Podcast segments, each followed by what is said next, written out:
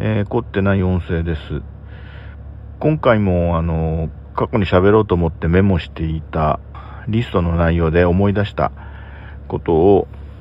喋ろうと思うんですけども、子供の頃ですね、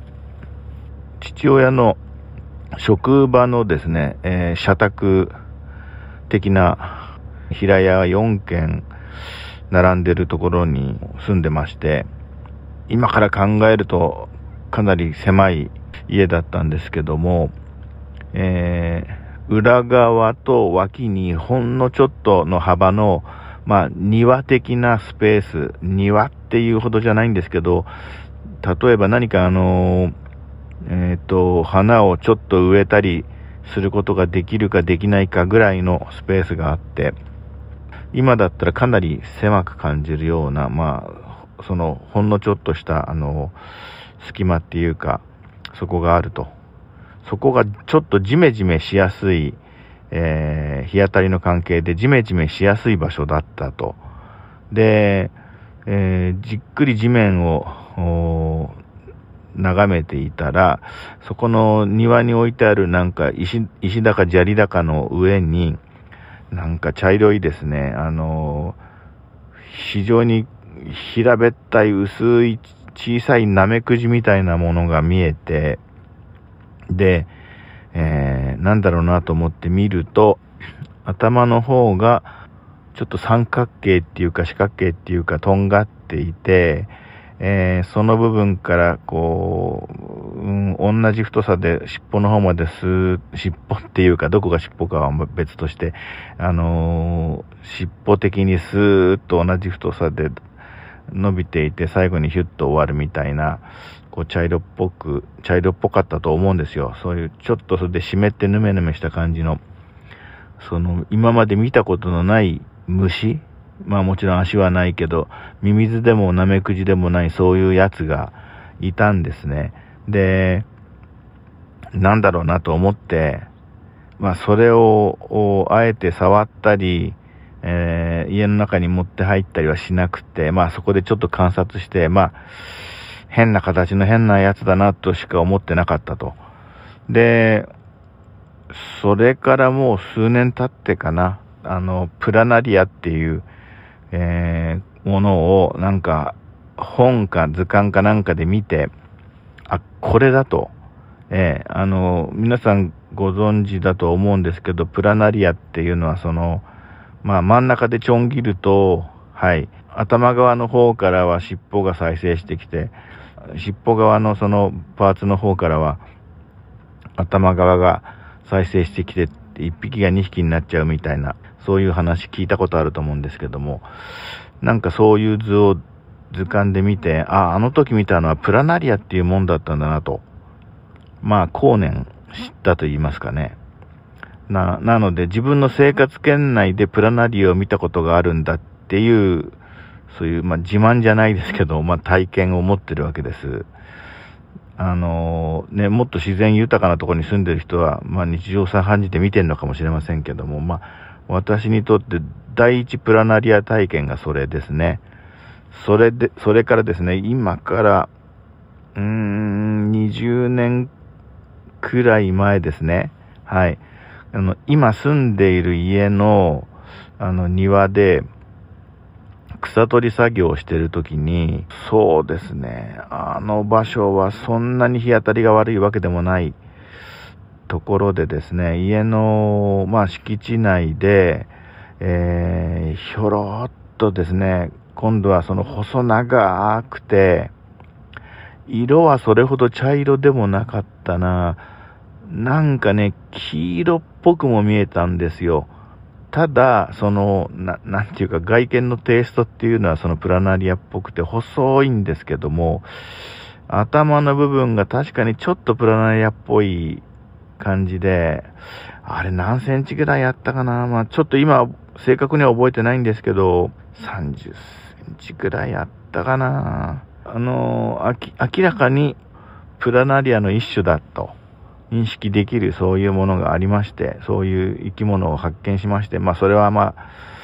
まああんまり、それもね、気持ち悪いからあんまり触らないでそのままにしてたんですけど、それをその後何かで調べたら、大見筋郊外ビルっていう名前なんですね、それは。はい。大見筋郊外ビルと。まあそれもだからプラナリアの一種なんですよ。なので、それがプラナリア体験の、あの、2番目なんですよ。で、それ以降は今までね、明らかなプラナリアは見ていないんです。えー、まあでも、ひょんなところにいるもんだなと。その大見筋郊外ビルを何かで調べた時の解説文を見ると、山とかでその水のきれいな清流の近くにいるみたいなことが書いてあってですね、な、それがなんで山でもないし、その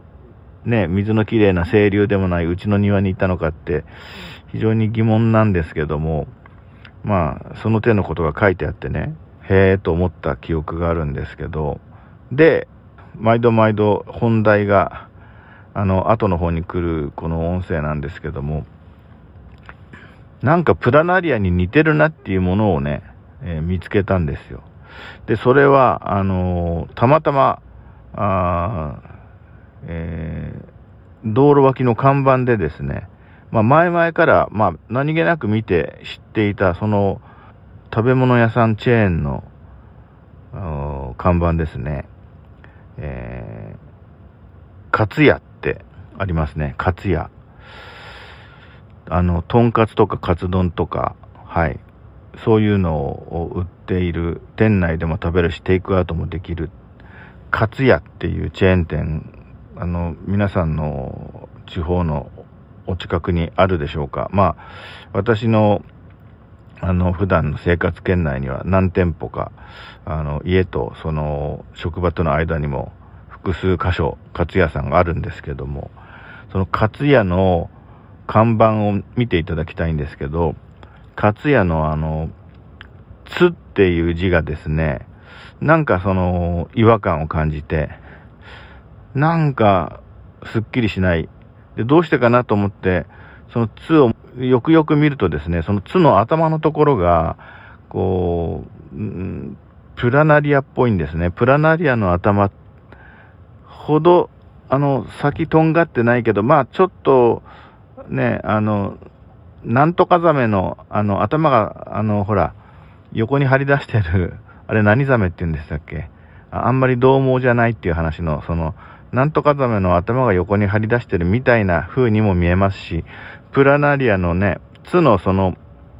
えー、胴体部分のこう、ま、曲がりくねって、ひらがなのつになってるんで、まあ、プラナリアっぽく見えるんですよ。その、頭があって、なんかその下から伸びてるっていう形のつなんですね。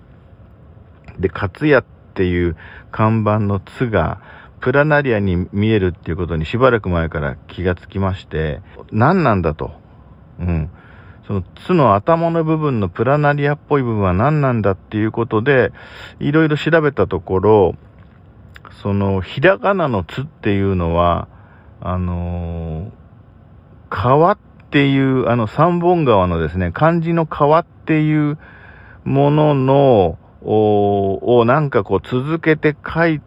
たのが元になってひらがなのつになってるらしくって、つまりその、かつやのつの、ひらがなのつのプラナリアの頭部分は、川っていう字の一画目のところから多分来てる形なんですね。はい。ということで、